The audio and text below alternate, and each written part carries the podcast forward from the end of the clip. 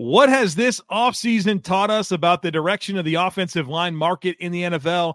What should we be keeping an eye on over the next 12 months? We're breaking that down today on the Locked On NFL Scouting Podcast. You are Locked On NFL Scouting with the Draft Dude, your daily podcast for NFL and college football scouting. Part of the Locked On Podcast Network, your team every day. What's better than this? It's guys being dudes here on the Locked On NFL Scouting Podcast. We're the Draft Dudes. I'm Joe Marino from Locked On Bills. He's Kyle Krabs from Locked On Dolphins. And we are your NFL experts here with you daily to talk team building across the league on the Locked On NFL Scouting Podcast with the Draft Dudes, part of the Locked On Podcast Network, your team every day. We'd like to thank you for making Locked On NFL Scouting your first listen every day, and a big welcome and shout out to our everydayers. You know who you are. Those of you who never miss a single episode, we appreciate y'all being here very, very much. This episode of Locked On NFL Scouting is brought to you by eBay Motors. A championship team is about each player being a perfect fit. Same with your vehicle. So for the parts that fit, head to eBay Motors and look for the green check. Stay in the game with eBay Guaranteed Fit. eBayMotors.com. Let's ride. eBay Let's ride. Fit. Only available to U.S. customers. Eligible items only. Exclusions apply. eBay Nation. Let's ride. eBay Motors Nation. eBay Motors Nation. Yeah. Let's ride. Joe, I love it when a plan comes together, especially when you didn't intend for it to be a plan. I did a lot of offensive line free agency market research back in like May. To the tune of, I went as far back, if I go chronologically, to 2013. Okay, so we have a substantial sample size here. And the objective was, I want to identify every contract that was signed with a player going to a new team that played on the offensive line, that signed a contract that the AAV was equal to or greater than 3.5% of that year's salary cap. And I wanted to identify how successful are these contracts. And we alluded to it when we talked about wide receivers. And we talked about the trend across the league is you have more players that come into the league and they're ready to contribute immediately at the skill positions because of what the lower levels of football are doing for the youth as they are growing with the game. And the counterpoint of that is you have this scarcity of offensive linemen. Never mind that you have to have 5 starting caliber linemen, and ideally you would have, 8 to feel really good about your offensive line unit as a whole. It is the unit where you would argue that the sum of the whole is greater than the sum of the individual parts because of how cohesive that group has to play together, but nevertheless. And we've got a 10-year sample size on a table here that we can look at and discuss what this market and success rate has done. And that's so interesting because teams need these players. So when an offensive lineman hits the free agency market, you want to ask some questions, right? Because it's like, hey, you're a starting caliber player. What's under the hood that we need to figure out? What's the fine print? And I think that's always the concern with veteran offensive linemen that hit the market. But we're going to explore that here today on the show. A lot of good information coming your way today, folks. We'll start by considering the big contracts this offseason, and I'm sure Kyle will be able to tie in what happened throughout the, last 10 years is what you have basically compiled. But we had Juwan Taylor, 4 years, $80 million. Mike McGlinchey, 5 years, $87.5 million. Orlando Brown, 4 years, $64 million. Jason Kelce, 1 year, $14.2 million. Ben Powers got 4 years, $51 million. Caleb McGarry, 3 years, $34 million. Nate Davis, 3 years, $30 million. Andre Dillard, 3 years, $29 million. Isaac Seumalo, 3 years, $24 million. Andrew Wiley, 3 years, $24 million. We also had some big extensions that were handed out.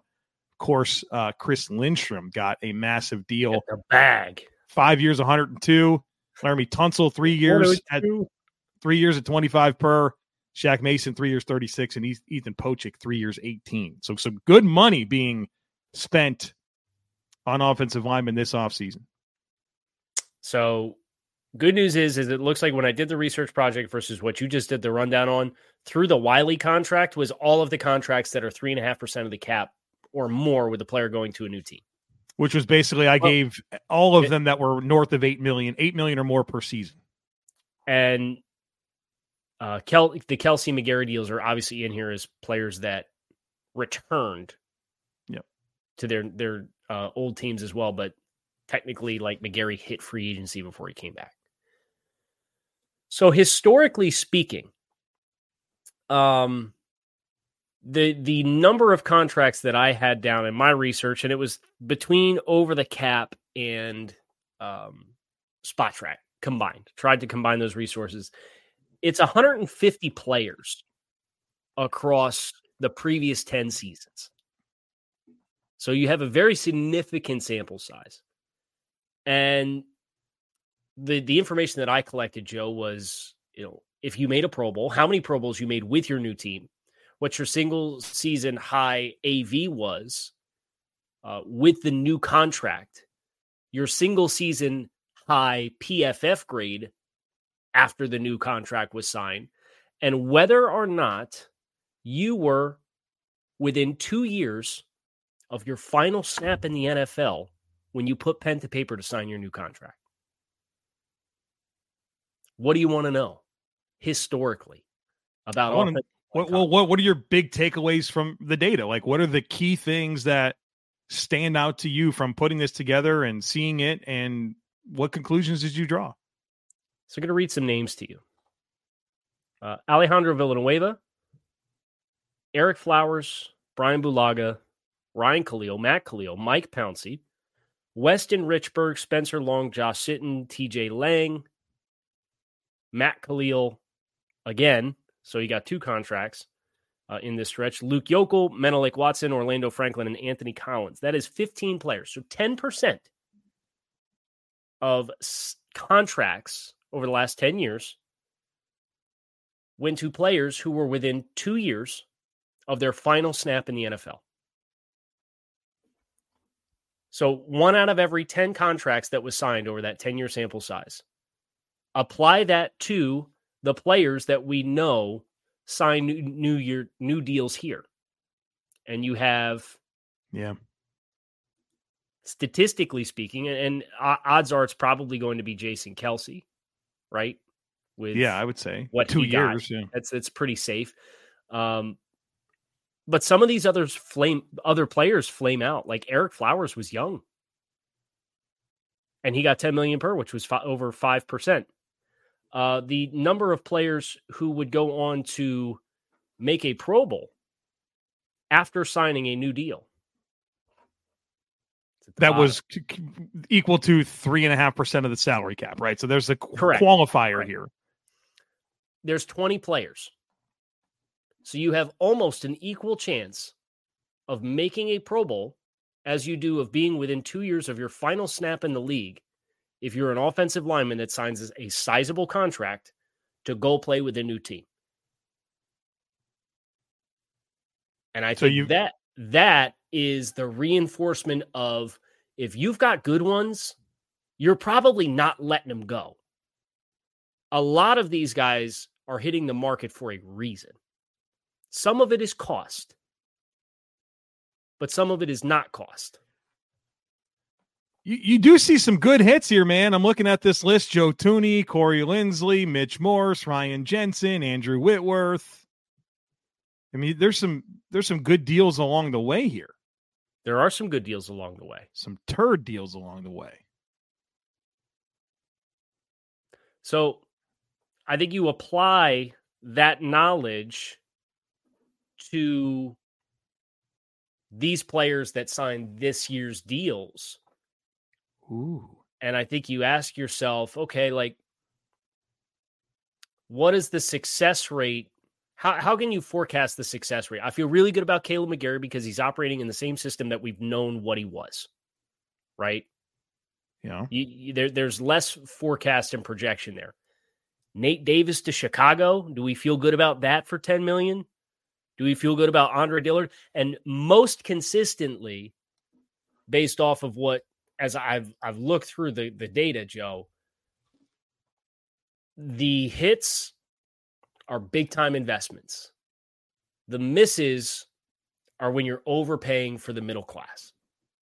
And I think some of these contracts that we look at, the Ben Powers, Nate Davis, I would include Mike McGlinchey in there. I think those are the kinds of contracts that have a threat of really not aging gracefully as we see them continue their careers in their new teams.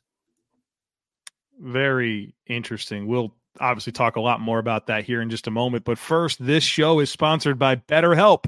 Sometimes in life, we're facing tough choices, and the path forward is not always clear. So whether you're dealing with decisions around career, relationships, or anything else, therapy helps you stay connected to what you really want while navigating life so you can move forward with confidence and excitement. Therapy is all about deepening your self-awareness and understanding, because sometimes we don't know what we want or why we react the way that we do until we talk things through. So if you're thinking of starting therapy, give BetterHelp a try. It's entirely online. It's designed to be convenient. It's flexible and suited to your schedule. So let therapy be your map with BetterHelp. Visit BetterHelp.com/lockedon today to get 10% off your first month. That's BetterHelp, HELP.com/lockedon. Okay. Well, look, I think that conclusion of don't overpay for the middle class is what really sticks with me from everything that we went through. And as you were going through that, I'm thinking, okay, how do we apply that to this year's, where you kind of have this group of guys that are going to be very close to the end, and you look at, like you mentioned, Jason Kelce as one of those candidates, maybe Isaac Seumalo is one of those candidates. But then you also look at the high end, and you feel pretty good about that. You're going to have, at least one or two Pro Bowlers there. I'm sure Chris Lindstrom will probably check that box for us at least. But at least he's going back to the same team. Right, so that doesn't even qualify for the actual data. Like, who is the Pro Bowler here that went to a new team? I have a hard time finding that. Juwan Taylor, Orlando Brown, those are probably your best candidates.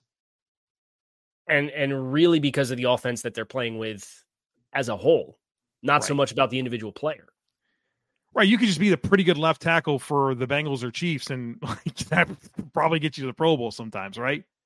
So just to reinforce that, if you look at contracts that fell between 5.5% of the cap for the average salary and 4%, which is kind of, again, the middle road of these contracts that we are measuring, that's 35 players. You have five that made a Pro Bowl. And those players were Brandon Brooks, home run signing for the Eagles. And that's on the upper echelon of this cutoff. Larry Warford with the Saints. Those two guys got 6 Pro Bowls between them with their new teams, but they were both over 5% of the cap. So if you cut it down to 5 and go, okay, what's the Pro Bowl success rate of 5% and down? It's Louis Vasquez with the Broncos. Remember Louis Vasquez with the Broncos? Yeah, he had that incredible single season, and that was it. It was one and done or they think he had 2 quality seasons. You had Mike Pouncey, 1 year, 1 Pro Bowl with the Chargers at the tail end of his career, and he got it on name, if we're being honest, because I remember following that one closely because he had left the Dolphins. And then you had Josh Sitton, who got 1 with the Bears after leaving Green Bay in 2016. So, again, if you go under 5%, it's one thing to say $20 million offensive tackle, $17.5 million offensive tackle, $16 million offensive tackle. Your 5% and under club is Nate Davis, Andre Dillard, Isaac Seumalo, and Andrew Wiley. And I don't think there's any Pro Bowl upside with those players, but they are sizable commitments, particularly Nate Davis at guard for $10 million and Andre Dillard, who's been a career swing tackle. Yeah. I think you're hopeful with both of those guys that there's some ceiling for them to develop into, but it's a projection. Sure. So that's the risk of getting into the open market to build your offensive line is you don't usually find value. And even the guys at the top of the charts, I mean, it's an almost 9% investment in your cap to sign a player. And the Chiefs, to their credit, they signed Joe Thuney and Juwan Taylor. Those are the two biggest cap commitments in free agency over the last 10 years, 11 years. The Chiefs have done them both in the last 3 years. Yes. Say that out loud again. The Kansas City Chiefs over the last 11 years have committed the two largest percentage of cap free agent contracts for a player going to a new team in free agency on the open market. That's significant. And you combine that with total steals in the draft and Creed Humphrey and Trey Smith. And got them at incredible values because Creed was second round pick. He played at Oklahoma. Yeah, I don't have an answer. There was 0% reason for Creed Humphrey to fall into the 60s. Had everything: size, athleticism, wrestling background, good tape, young. Like I can't figure it out to save my life. And then Trey Smith, obviously 5-star player who fell because of medical questions. Significant. And played guard. Yeah. So when we look ahead to some of these notable expiring contracts for 2023, it's an interesting group. I think it's headlined by a couple of Miami Dolphins in Robert Hunt and Connor Williams, assuming they're both still expiring after the end of the season. You got Jonah Williams and that situation. The Bengals, Cesar Ruiz, a former first-round pick. Jermaine Illumineur, who's kind of finding himself, took a little time. Terrence Steele, Kevin Zeitler, Evan Brown. It's not that robust of a list. I mean, there's certainly a bunch of functional. Steele. Yeah, Terrence Steele, Trent Brown. Cesar Ruiz. I mean, Jason Kelce signed a 1-year deal. I think he'll either retire or keep signing those with the Eagles. Josh Nijman, who's been this very important swing tackle for the Packers. Does somebody pay him to be a starter? You could see it happening, right? Trying to think of who else is like the Andrews Pete. I'm sure the Saints could not be more happy about his deal finally being up. Right, man. And that one kind of raised some eyebrows when it. Yeah, what was that? First came through. What about a guy like Kevin Dotson? It's a good name. Yeah. Younger player. I mean, he's 28. He's not young, but he's kind of. Pittsburgh has made a conscious effort to upgrade their offensive line, but like he has been a starting caliber player. Yeah. You know, and that's a guard spot that, like, if you're coming in with these contracts, can he do what Trey Turner's done and kind of convert these 1-year contracts annually and like go be a starter for somebody? Like, I absolutely think so. Andre James is going to have a big opportunity this year with the Raiders. Yes. He's going to hit the market. And if he doesn't sign, then I would love to see Kevin Dotson go sign with the Raiders. Phil Haynes, Seattle, he'll be a starter for them. Titus Howard's going to hit the market, scheduled to. You mentioned Onwenu, right? No, I didn't see that one. Michael Onwenu. Really? So that's your Robert. Is he a regular unrestricted free agent? Yeah. Wow. He was on their original, like he was a 6th-round pick and he made the roster and started. This is year 4. Wow, that's spicy. That'll be a big one. Well, the bad news is that for everybody else, the Pats have a ton of cap space, right? Like they'll get him locked in, no problem. They should. I would rather have Michael Onwenu for 13 for 13 per than Ben Powers. Oh, there's no question. Those guys are the same caliber. So the question is, how much can Onwenu leverage the Powers deal, and how much more could he get for the Patriots to prevent getting him to free agency? I think that Powers deal is going to matter for a lot of guys, right? Like Robert Hunt as well. Right. Yeah, I'd like to have that contract. And look, Connor Williams held out of minicamp. He's reporting to training camp. He might hold in, but so he's not holding out of training camp, but like there's a world where he played center and was one of the better centers in football last year. Like he has a legitimate argument to claim that he deserves top 5 center money on the market, which is about $11 million per season. And Cesar Ruiz is very young. That's something that's also standing out to me whenever I'm looking at this. Like he's going to 24 years old. Right now. Right. Well, he just turned 24. Yeah, he's a 25-year-old free agent. Yeah. What about Ezra Cleveland? Did you mention Ezra Cleveland too? That's another younger player. He's a fascinating one because we've seen the Vikings be very into the guys that this regime has brought in, and that wouldn't be one of them. But he feels like we'll see. We'll talk about all these guys, and what's going to happen is 90% of them are going to re-sign with the team that they're on. Because they should. A lot of them should. The exciting players that are scheduled to hit free agency that are entering into a contract 2 or potentially contract 3, they'll get locked in. I think the question and the challenge that we have to identify is, who do we think the players are who don't get into those buckets, and why? Who are the players that fall through the cracks and don't get re-signed, and why? Happens all the time. Right. And it's a super high risk because the implications of having an offensive line that falls apart are monumental. They kill you offensively, which obviously everybody knows, even if we don't want to give offensive linemen their flowers as frequently as we should. I think, is that a good segue to predictions? Yeah. Are your predictions in pertaining to people who get contracts or people who are with new teams? Neither. Lord. Both. Right, well, I tried. Come back. We'll need a quick break, and we'll give you our predictions here in just a moment. Man thought he had the perfect segue lined up, and turns out Joe zigged when I thought he'd zag. Can I want to bring up a little something else here as well before we get to these predictions. These fifth-year options, Kyle, these are going to be slam dunks. Penei Sewell, Rashawn Slater, Christian Darrisaw, Elijah Vera Tucker. Yes. Oh, Elijah Vera Tucker. That's the most questionable. If he's healthy and plays like he can, that's going to be an easy yes, right? All I know is I distinctly remember somebody being upset by that decision to draft that player. I mean, I remember that too. I really do.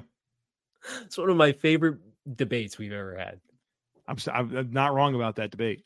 Didn't they give up like a third-round pick to go up and get him? They gave up some stuff.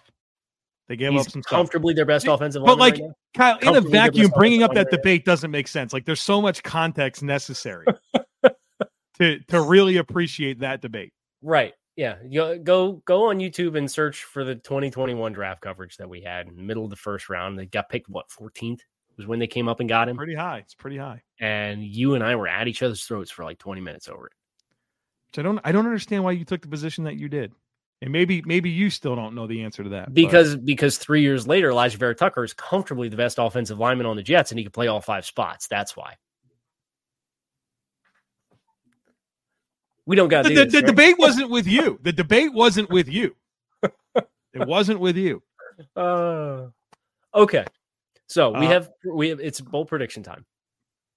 Maybe not bold prediction, but prediction time. I don't know. Last time you were pretty bold, so that encouraged me to do some bold things here. Step out on a limb. Live a little bit. I have at least one bold one.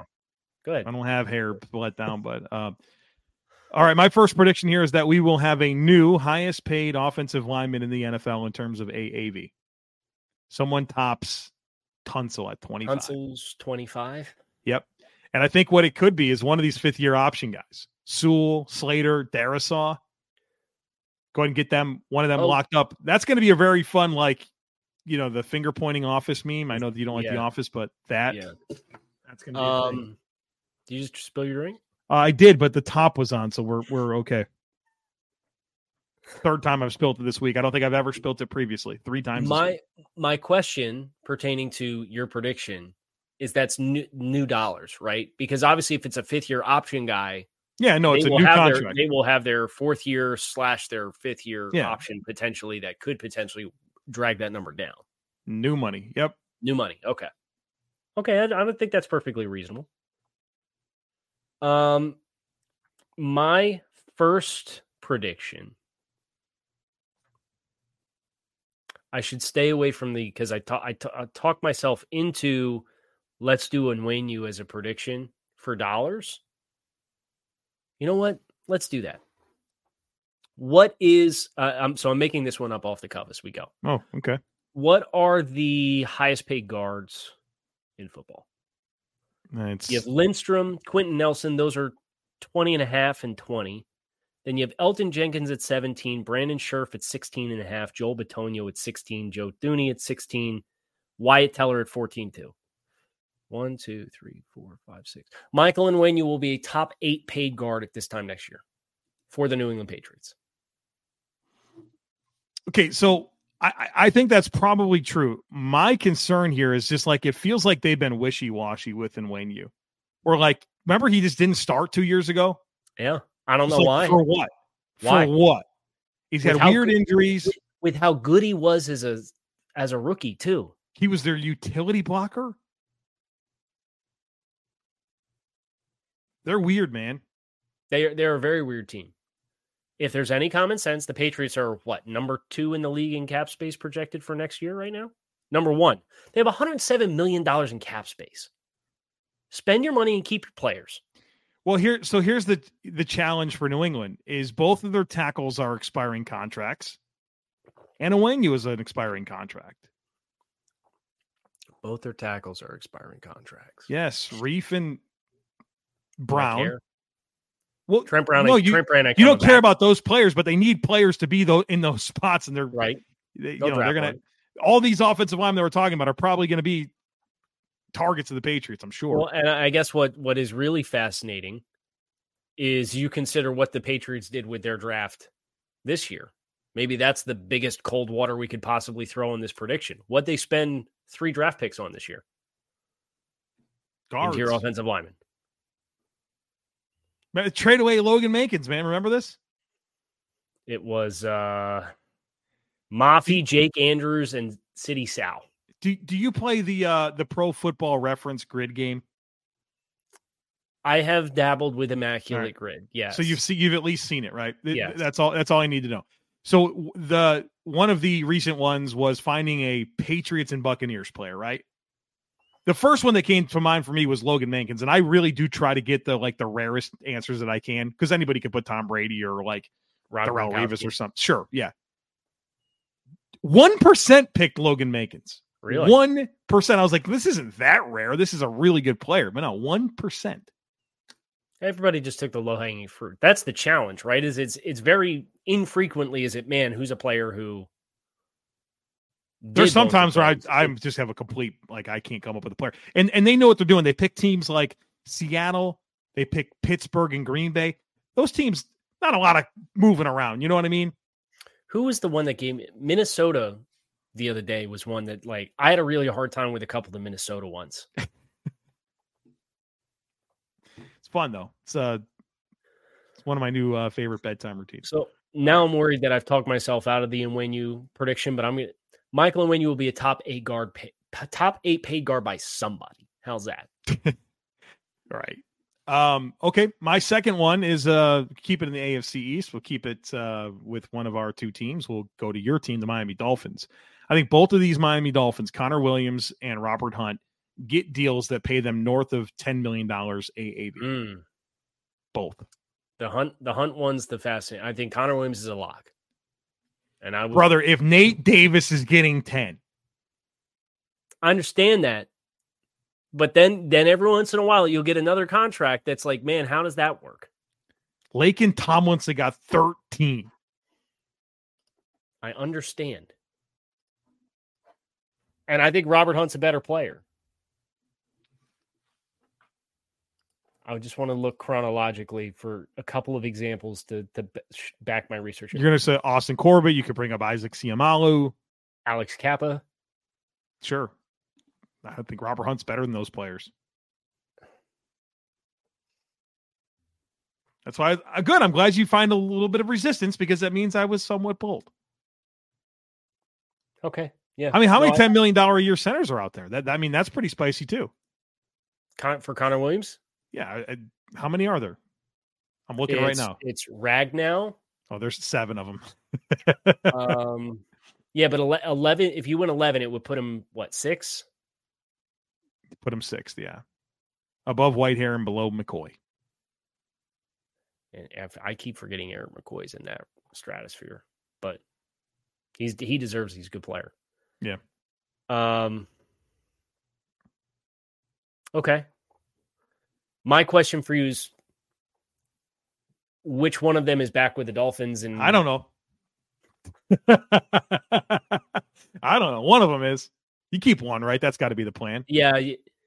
I think there's a group of four players in Miami where you're hoping to get three. You might get two. And it's Connor Williams, Robert Hunt, Christian Wilkins, Zach Sealer. What combination of that can you get the most back for what dollars? Do you ask yourself, is the question replaceability? Is that what you really have to ask yourself?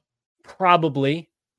Because they're all going to be big, good, expensive players. Right. I don't think a single player signs a deal now that, I mean, those are all $10+ million year players. Yes. In my opinion. Yeah. So I don't think Connor Williams is easily replaceable. He's responsible for a lot of line protections or a lot of line calls, and he helps call protections for that offense. So I think Connor Williams is going to get the bag. All right. My last one, my last bold prediction. I guess I should make one about a tackle here, right? I accidentally, full disclosure, accidentally deleted where I had my notes put in here. Oh, it's with Jonah Williams.